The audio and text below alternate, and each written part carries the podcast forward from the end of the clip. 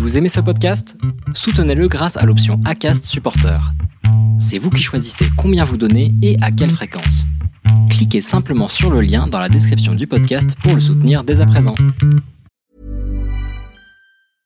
I'm Sandra, and I'm just the professional your small business was looking for. But you didn't hire me because you didn't use LinkedIn jobs. LinkedIn has professionals you can't find anywhere else, including those who aren't actively looking for a new job but might be open to the perfect role, like me.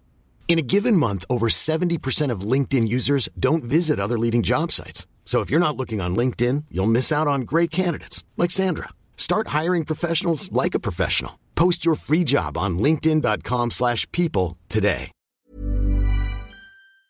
A- une fois, il y a, a un, un dirigeant coopératif qui m'a dit Mais euh, comment t'as fait pour ne, ne pas te suicider? Parce que j'avais perdu énormément d'argent. Moi, je suis issu d'une famille qui a toujours tout perdu, donc je ne suis pas habitué. Euh, J'ai pas de logique patrimoniale. On n'a rien, on a, ça a toujours brûlé. Donc en fait, je suis pas triste. Vous vous apprêtez à écouter la deuxième partie d'un podcast des déviations. Notre média raconte les histoires de celles et ceux qui ont changé de vie. Pour nous suivre et ne rien manquer de nos actualités, nous vous donnons rendez-vous sur notre site et nos réseaux sociaux. Abonnez-vous à notre chaîne YouTube et suivez nos podcasts sur Acast et autres plateformes de streaming. Tout de suite, un nouveau portrait, une nouvelle histoire, une nouvelle déviation. Et donc je découvre la mutualité, et euh, donc c'est l'économie sociale et solidaire. Et je me dis, ah, je vais m'éclater parce que euh, je vais pouvoir euh, partager mes compétences dans un milieu qui, qui va me correspondre. Le problème, c'est que je suis arrivé dans les difficultés. C'est-à-dire que c'était, je suis arrivé dans une mutuelle qui avait des difficultés. Alors c'était une mutuelle énorme. Euh, Parce qu'en fait, en mutualité, on fait de l'assurance, mais on a aussi des, activités sanitaires et sociales. Et donc, c'était, j'avais, je dirigeais une grosse pharmacie.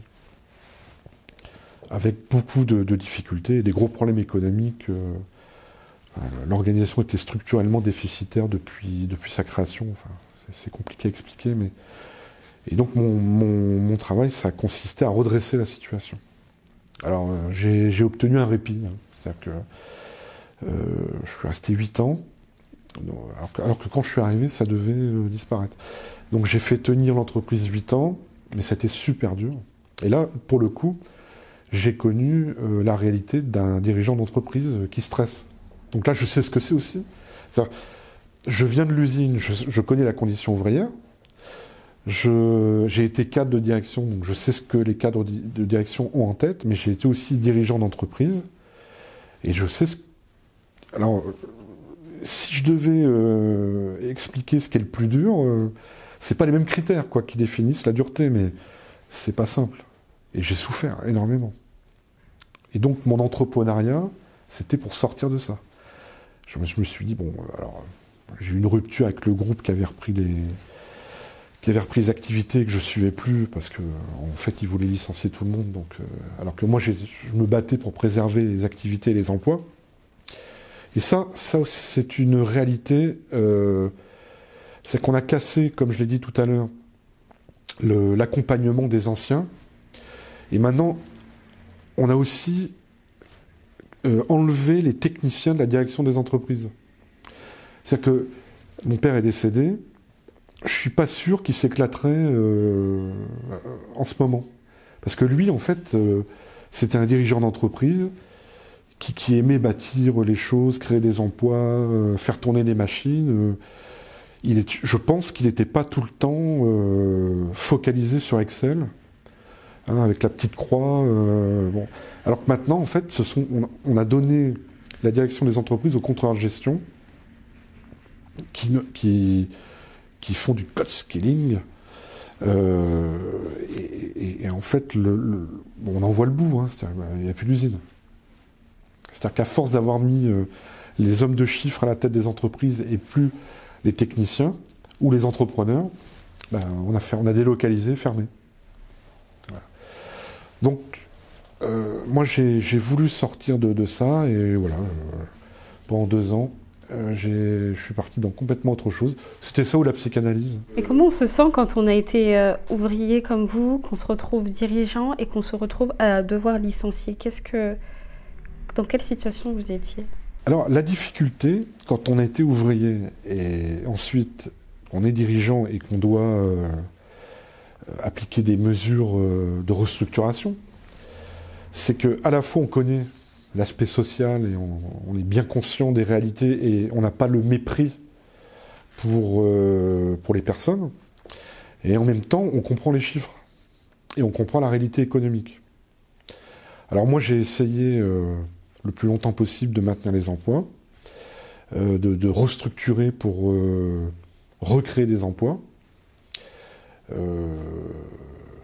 J'y suis arrivé pendant un moment, mais après, j'avais trop de difficultés qui, qui, se, euh, qui me tombaient dessus. hein. C'est-à-dire que, à la fois, bon, la grogne sociale et, et, euh, l'incompréhension des, syndicats, hein, enfin, qui sont dans leur rôle de revendication euh, quand, quand ils sentent que c'est dur, mais bon, enfin, le problème, c'est que c'est le dirigeant qui prend tout dans la tête.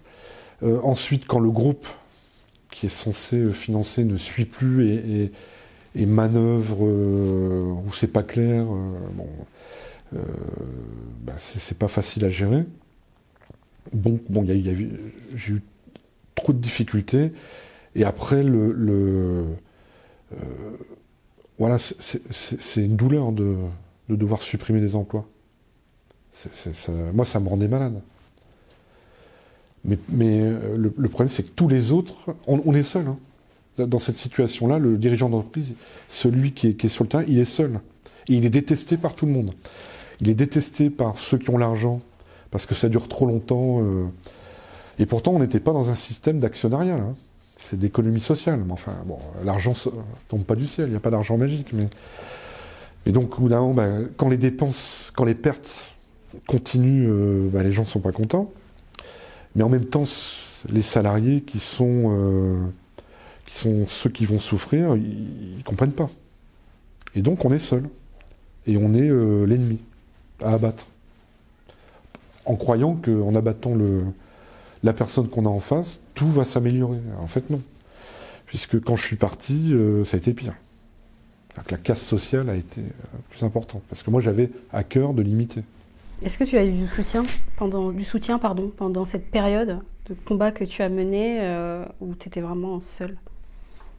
Alors, en fait, moi, j'ai tenu 8 ans parce que dans le mouvement mutualiste, il y a eu euh, des mutuelles amis qui ont accompagné, euh, euh, qui, ont financé des restructurations, mais avec création d'emplois.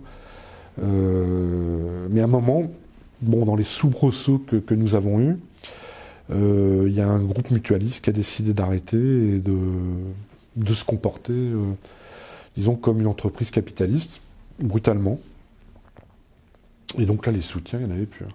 Et au contraire, là, c'était vraiment une perversion euh, euh, que j'avais jamais connue avant.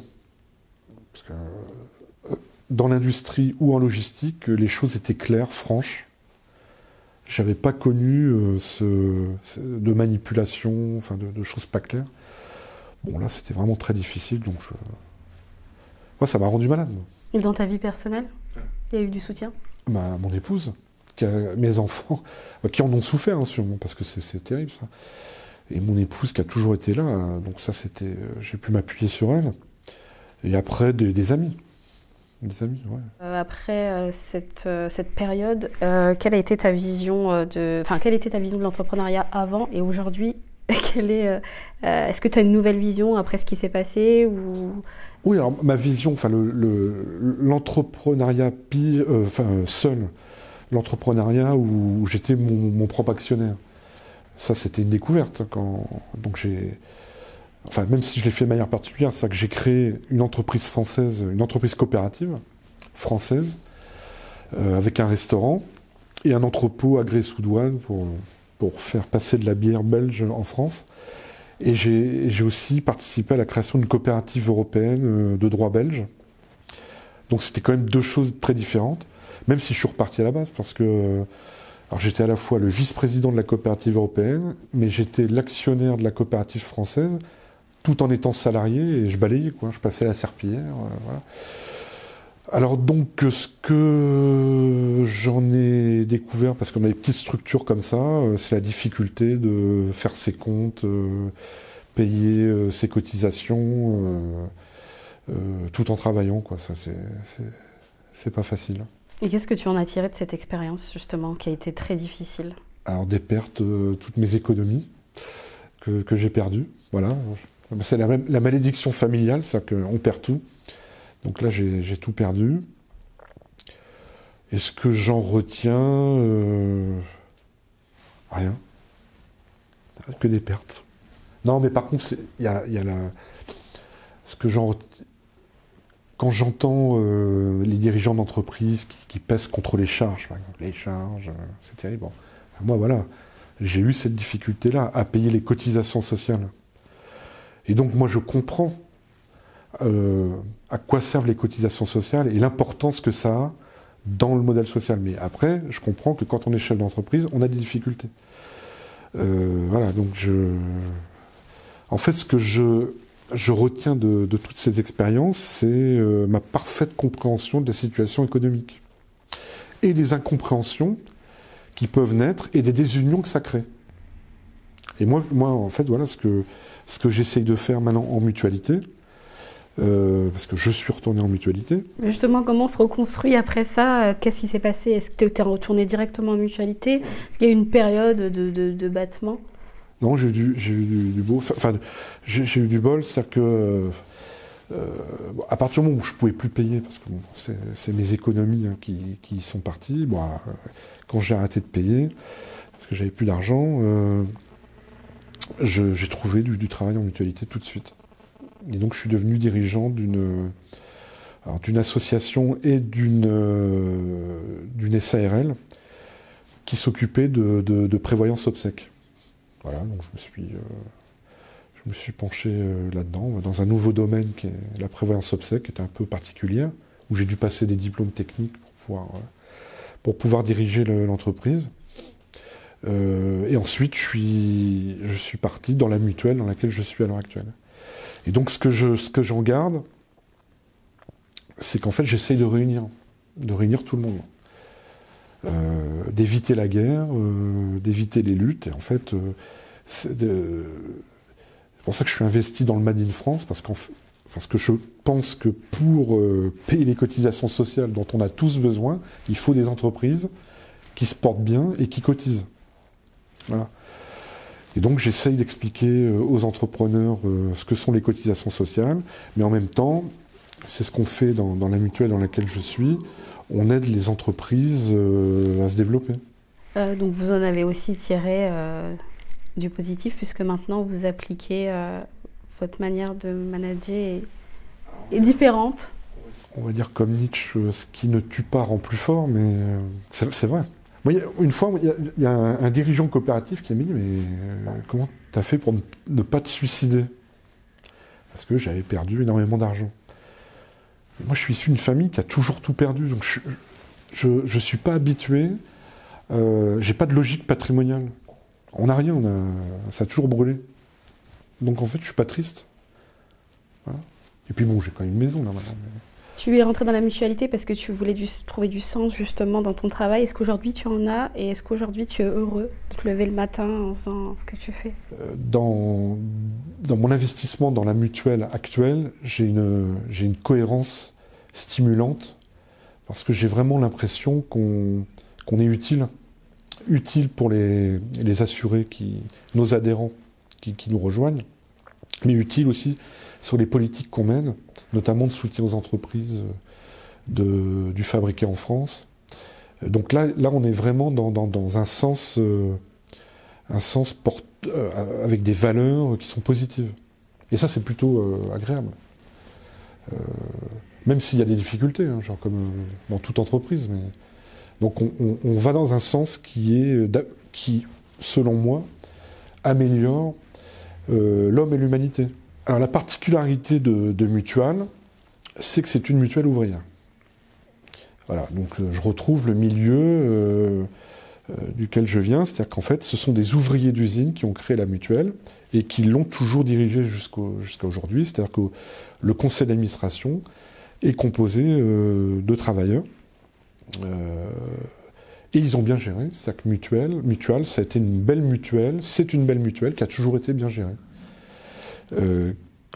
on est indépendant complètement. C'est-à-dire que nous, on assure sur nos fonds propres et on ne va pas chercher d'alliance pour atteindre de la solvabilité, c'est-à-dire que on n'est pas lié à une banque, on n'est pas lié à une assurance, on n'est pas lié à une mutuelle assurance ou à un organisme de prévoyance, on est une vraie mutuelle, comme il y en a de moins en moins, mais nous, voilà, on est une vraie mutuelle démocratique, c'est-à-dire qu'il euh, y, a une vie euh, démocratique avec les adhérents dans la section. Moi, je suis le président de la section euh, Nord-Pas-de-Calais, donc j'ai été élu. J'ai été élu délégué de la section Nord-Pas-de-Calais à l'Assemblée générale. L'Assemblée générale, donc, il y a tous les délégués représentant les, adhérents qui se retrouvent, qui élisent le, conseil d'administration. Donc, j'ai été élu à ce moment-là administrateur euh, de, la mutuelle. Et, dans le conseil d'administration, j'ai été élu vice-président. Euh, voilà, donc on est dans une véritable entreprise démocratique qui est fidèle euh, au principe de ses fondateurs dans, les années 60, hein, en 1967. Les ouvriers voulaient assurer l'accès aux soins de meilleure qualité pour les cotisants, donc les, travailleurs. Et, donc on continue de, travailler de cette manière-là. C'est-à-dire qu'en fait notre démarche n'est pas du tout polluée par des stratégies de groupe qui viendraient nous écarter de cette raison d'être cette cohérence, enfin ce sens, nous a, euh, nous a conduit à réfléchir sur la manière dont on gérait nos, placements, nos placements obligatoires, parce que l'Europe euh, est venue interdire la solidarité. Voilà, c'est comme ça. Euh, c'est-à-dire qu'avant, une mutuelle, ça prenait des cotisations, ça gérait, donc ça, ça avait un coût, la gestion, et ça versait des prestations, donc des remboursements de soins, ou ça créait des, cliniques, des maisons de retraite, des pharmacies mutualistes, etc. Bon, maintenant, c'est plus possible, c'est plus difficile. Et donc, on doit mettre de l'argent de côté parce qu'on doit avoir des marges de solvabilité. Et donc, cet argent de côté, ce sont des placements financiers. Alors, euh, je suis sûr, bon, je vais dire du mal de mes confrères ou concurrents. Euh, vous allez regarder les, placements de tous les organismes de complémentaire santé ils font n'importe quoi. C'est-à-dire qu'ils euh, participent à la finance internationale qui fait du mal à notre économie ici. Et nous, donc, on a réfléchi et on a réorienté nos placements dans le fabriqué en France. Ce qui fait que dès qu'on le peut, euh, on aide les entreprises bah, à, se développer, donc à créer des emplois, à créer des cotisants. Et pour nous, c'est une logique gagnant-gagnant parce que plus on fait ça, plus on aura d'adhérents et plus on pourra continuer. Euh, hier, tu m'as dit que tu avais perdu beaucoup de temps par rapport à tes études. Est-ce qu'aujourd'hui, le fait d'être arrivé à ce niveau-là, c'est un moyen justement d'avoir, euh, d'essayer d'un peu de, rattraper ce que tu n'as pas pu faire euh, dans le passé? Oui, c'est-à-dire qu'en fait, si j'avais, si j'avais fait des études plutôt qu'aller travailler, j'aurais peut-être, je serais, je serais peut-être monté dans la hiérarchie sociale, disons, euh, peut-être plus vite. Mais par contre, aurais-je été le même homme hein? Je ne sais pas. Et puis après, après ma vie n'est pas terminée, je peux, je peux continuer. Enfin, j'ai, j'ai, de l'ambition. C'est-à-dire que moi, mon, j'ai envie de, participer à améliorer le. Je l'ai déjà dit, mais l'homme et la société. C'est-à-dire que. Bon, je suis militant de tas de choses. Euh, militant mutualiste, mais aussi militant familial laïque. Euh, euh, j'essaye de, trouver des solutions pour réunir ce qui était pas et, et qu'on bâtisse une société fraternelle. Justement, on va évoquer tes différentes casquettes. tu as un rapport fort à la langue française. Est-ce que tu peux nous expliquer pourquoi et selon toi, que peut-elle, qu'est-ce qu'on peut fabriquer comme société en maîtrisant la langue française? Alors déjà, mon rapport à la langue française, je pense que c'est lié à mon éducation, à ma famille, parce qu'il y avait cette exigence. Moi, j'avais une grande tante qui me faisait lire le dictionnaire, par exemple. Euh, et, je me souviens, j'avais une grand-mère qui avait euh, un langage un peu, un peu précieux, enfin, précieux, très construit. Elle avait des, mots. voilà, elle, avait une, maîtrise de la langue qui était assez exemplaire. Ça, m'a marqué. Et, donc, en fait, on est français. On est en France. Et qu'est-ce qui réunit le plus de gens en France? C'est la langue française. C'est quand même la langue qui est la plus accessible pour tout le monde. Euh, c'est ce qui crée des égaux. C'est-à-dire que euh, grâce à la langue française, on peut être euh, de Dunkerque et devenir médecin à Ajaccio, ou on peut être technicien soudeur des Pyrénées jusqu'à Gravelines dans le Nord. voilà. Donc c'est la langue française qui permet ce brassage. Et donc la langue française, c'est une langue d'intégration qui permet à tous de participer à la société. Alors, moi, je suis un défenseur de la langue française parce que dans mon parcours euh, euh, technique dans l'usine, euh, ensuite comme cadre de direction et comme directeur, j'ai croisé plein de gens qui parlaient une sorte de, sabir, c'est-à-dire avec des mots d'anglais, surgis de nulle part, mais qui faisaient professionnel. Alors ça, ça s'appelle de la vacuité. J'ai toujours détesté ça. Moi, je, alors c'est de pire en pire, hein, c'est-à-dire que euh, on voit des jeunes arriver, qui sortent d'une école, comme ça, et, ils pensent être brillants, utiles à l'entreprise, parce qu'ils balancent trois mots d'anglais euh, tous les quatre mots. Bon, c'est pour cacher leur nullité, selon moi. Et donc moi je lutte partout où je suis, à Mutual notamment, pour bannir les mots d'anglais et mettre des vrais mots de français à la place. Alors c'est ma petite coquetterie, mais, je marque des points. Je marque des points et je pense que c'est important. Ensuite, j'ai une théorie, parce que moi je suis conscient que, la France va, va avoir des difficultés, notamment avec son régime de retraite, etc. Et donc je crois qu'il faut intégrer des gens. C'est-à-dire qu'il faut, euh, il faut qu'on fasse venir euh, des gens. Et qu'est-ce qui est le plus facile à intégrer C'est les gens qui parlent français. Et la langue française, c'est une des langues les plus parlées du monde, et à nos portes, notamment en Afrique, on a des francophones qui maîtrisent la langue française beaucoup mieux que le font tout un tas de Français. Pourquoi? Parce que les, Africains qui ont eu la chance d'aller à l'école, bah, ils ont eu des, bons cours, et ils ont, une maîtrise et un niveau de, dans la langue française qui est exemplaire, qui peut beaucoup nous apporter. Est-ce que c'est ce que vous tu as envie de transmettre à tes enfants justement cette exigence de la langue française et euh, qu'est-ce que tu as envie d'autre de, leur euh, donner comme arme pour qu'ils puissent euh, évoluer? Alors là, je peux dire que moi, je suis, je fier de mes enfants hein, parce que alors mes enfants, ils sont issus d'une famille bilingue parce que mon épouse est russe. Et euh, donc ils avaient déjà cette richesse de, deux langues, donc ils parlaient, ils, parlaient, deux langues. Et c'est vrai que j'ai beaucoup insisté, et j'insiste toujours, pour qu'ils euh, aient une maîtrise de langue française euh, la plus aboutie possible. Et je crois qu'ils vont dans la bonne direction.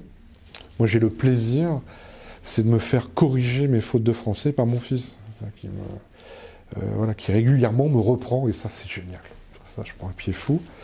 Et ma fille, euh, qui est plus jeune, bah, elle est partie comme ça, elle est partie dans cette direction aussi. Et je, sens, euh, bon, elle fait du droit, et, je sens que sa maîtrise de la langue euh, est en train de d'évoluer, de s'améliorer.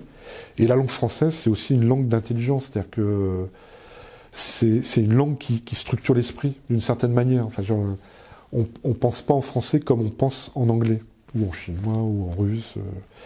Et donc je pense que euh, ce génie français qui, nous, est donné par la langue française, c'est très important de le continuer, de le cultiver. Est-ce que tu penses que l'excellence et la maîtrise de la langue française peut aider euh, ou aide concrètement à avoir une certaine ascension sociale aujourd'hui? Alors, de, plus en plus, je pense que la, maîtrise de la langue permet de se démarquer et permet, quel que soit l'endroit où on se trouve, de progresser.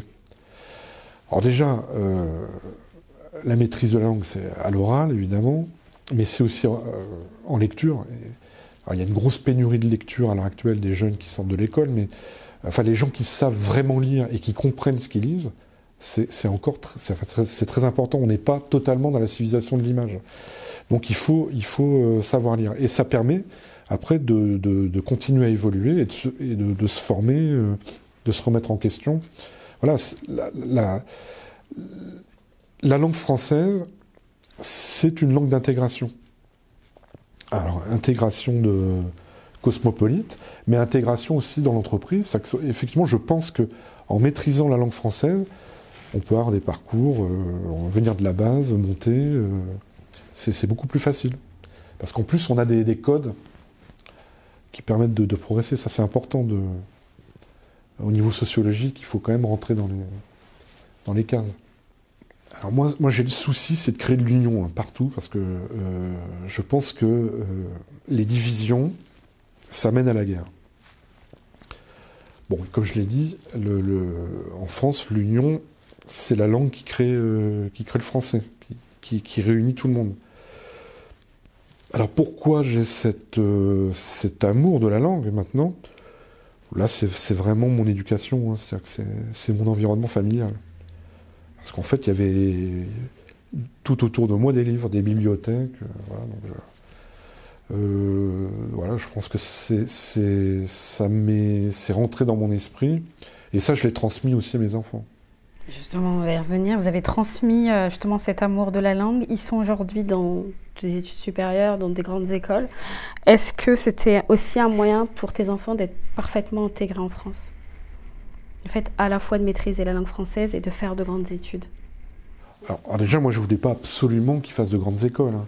Mais par contre, qu'ils soient heureux et qu'ils ne soient pas dans le doute. Donc, qu'ils fassent les choix éclairés.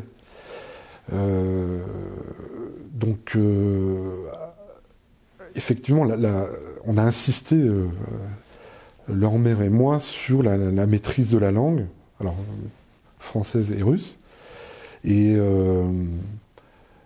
oui, c'était pour moi une évidence qu'en maîtrisant la langue, on pouvait bien s'asseoir dans la vie, quoi. Et bien, bien démarrer. C'est un atout, ça, c'est indéniable. Donc, dans l'éducation que tu as eue avec tes enfants, euh, s'il y a une chose que tu devais faire euh, différemment, qu'est-ce que tu aurais fait? Bah, J'aurais été plus présent quand... au moment où j'étais absorbé par les difficultés euh, quand j'étais directeur. J'étais absorbé par l'entreprise. Et ça, ça, a dû être mal vécu. Donc là, maintenant, je, je, me sacrifierais plus comme ça. En fait, mon, père s'est consacré au travail, il a, travaillé énormément, donc je l'ai pas beaucoup vu. Et, j'ai reproduit euh, inconsciemment, j'ai reproduit ce schéma-là, et ça je le regrette parce que euh, on n'a qu'une vie. Ah mais j'ai déconné. Hein. Parce qu'en fait, j'avais véritablement son état d'esprit qui m'avait inculqué. C'est-à-dire que et je me souviens ce que je disais au début, il faut, bon, le travail, il faut le suivre, euh, il, faut, il faut être prêt à déménager du jour au lendemain, voilà. Bon, euh, j'ai reproduit ça, mais maintenant je le ferai plus. Et, j'étais un jeune con, hein, c'est-à-dire que les, vieux que je voyais dans, les entreprises, ils me disaient, il faut se calmer là, hein, faut lever le pied. Et je dis, bah ouais, t'es vieux, t'es aigri. Bah, ils avaient raison. Et maintenant je suis vieux là on va passer à la dernière partie. Aujourd'hui, les métiers manuels, ouvriers sont, euh, bah, sont, mal considérés, on le sait. On met en avant beaucoup euh, la culture du diplôme, il faut faire des grandes études.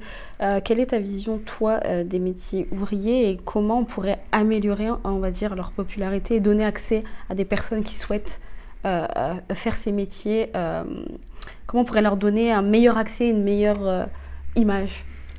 Alors déjà, il faudrait euh, relativiser euh, et retravailler l'image des, diplômés, des hauts diplômés. Ça pourrait commencer comme ça. Parce que moi, ce que j'ai, constaté là, dans, ma carrière, c'est que euh, des, masters, il y en avait plein, de niveaux inégaux. Et il y avait, moi j'ai rencontré des, diplômés qui n'étaient pas bons du tout mais pas bon du tout et pas utile dans l'entreprise et plutôt euh, très pénalisant pour l'entreprise. Donc en fait, il faudrait à un moment rétablir euh, la, qualité du diplôme. Le problème, c'est qu'à l'heure actuelle, on va à l'encontre de ça, puisqu'on casse le diplôme républicain et, euh, et, le concours, enfin voilà, tout ce qui faisait la, la méritocratie républicaine est en train d'être éliminée, et on privatise de plus en plus le diplôme, puisque chaque école sort son truc. Euh, alors qu'en fait, je pense qu'il faudrait rétablir une hiérarchie. Parce qu'il y a maintenant, il y a des ingénieurs, il y en a partout. Hein.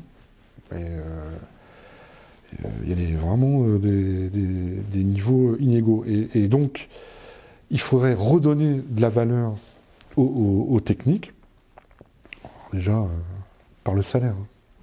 C'est-à-dire que pour rendre attractifs ces métiers-là, il faut mieux payer les gens. C'est une évidence.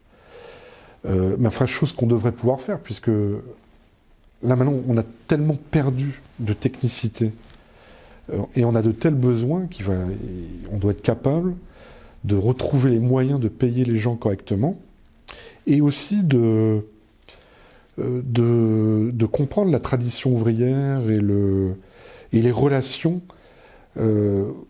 les relations ouvrières dans l'entreprise. Parce que euh, ça, euh, ça fait partie, euh, disons, de l'idéologie actuelle. On, critique les ouvriers, les syndicats, on les dénigre.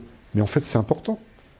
C'est-à-dire que si la, culture ouvrière, la tradition ouvrière, c'est important de la respecter et de faire avec. Et pas d'être en conflit en permanence.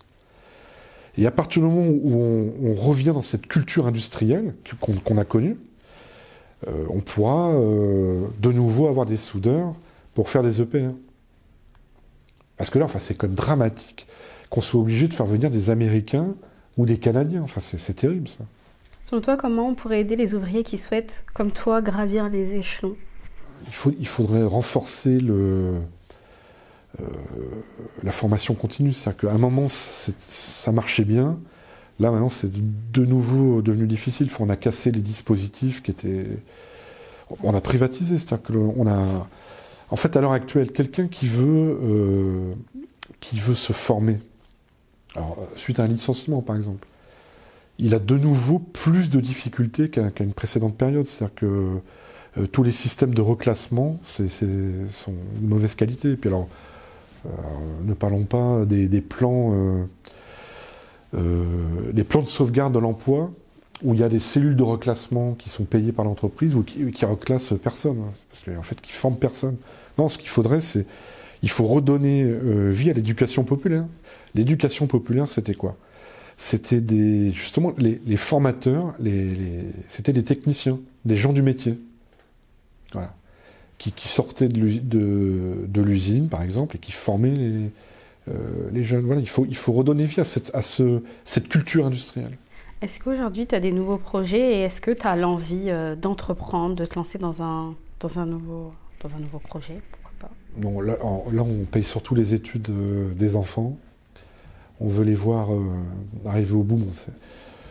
voilà, c'est la première c'est la première chose que. Alors après, j'ai un rêve. Moi, j'aimerais bien enfin vivre au bord de la Méditerranée. Ah ben, j'en viens. Ma famille en vient, donc euh, je, voilà. Ça, ça, ça, ça serait. Ça me ferait plaisir. Vous venez d'écouter la deuxième partie d'un podcast réalisé par Audrey Maquies et Chloé Robert. N'hésitez pas à commenter nous écrire et partager si ce podcast vous a plu. Notre média, vous pouvez le retrouver sur lesdéviations.fr, Facebook, Instagram, LinkedIn, TikTok et YouTube. Nous n'avons qu'une vocation, raconter les histoires des personnes ayant changé de vie. Alors à très vite pour un nouvel épisode.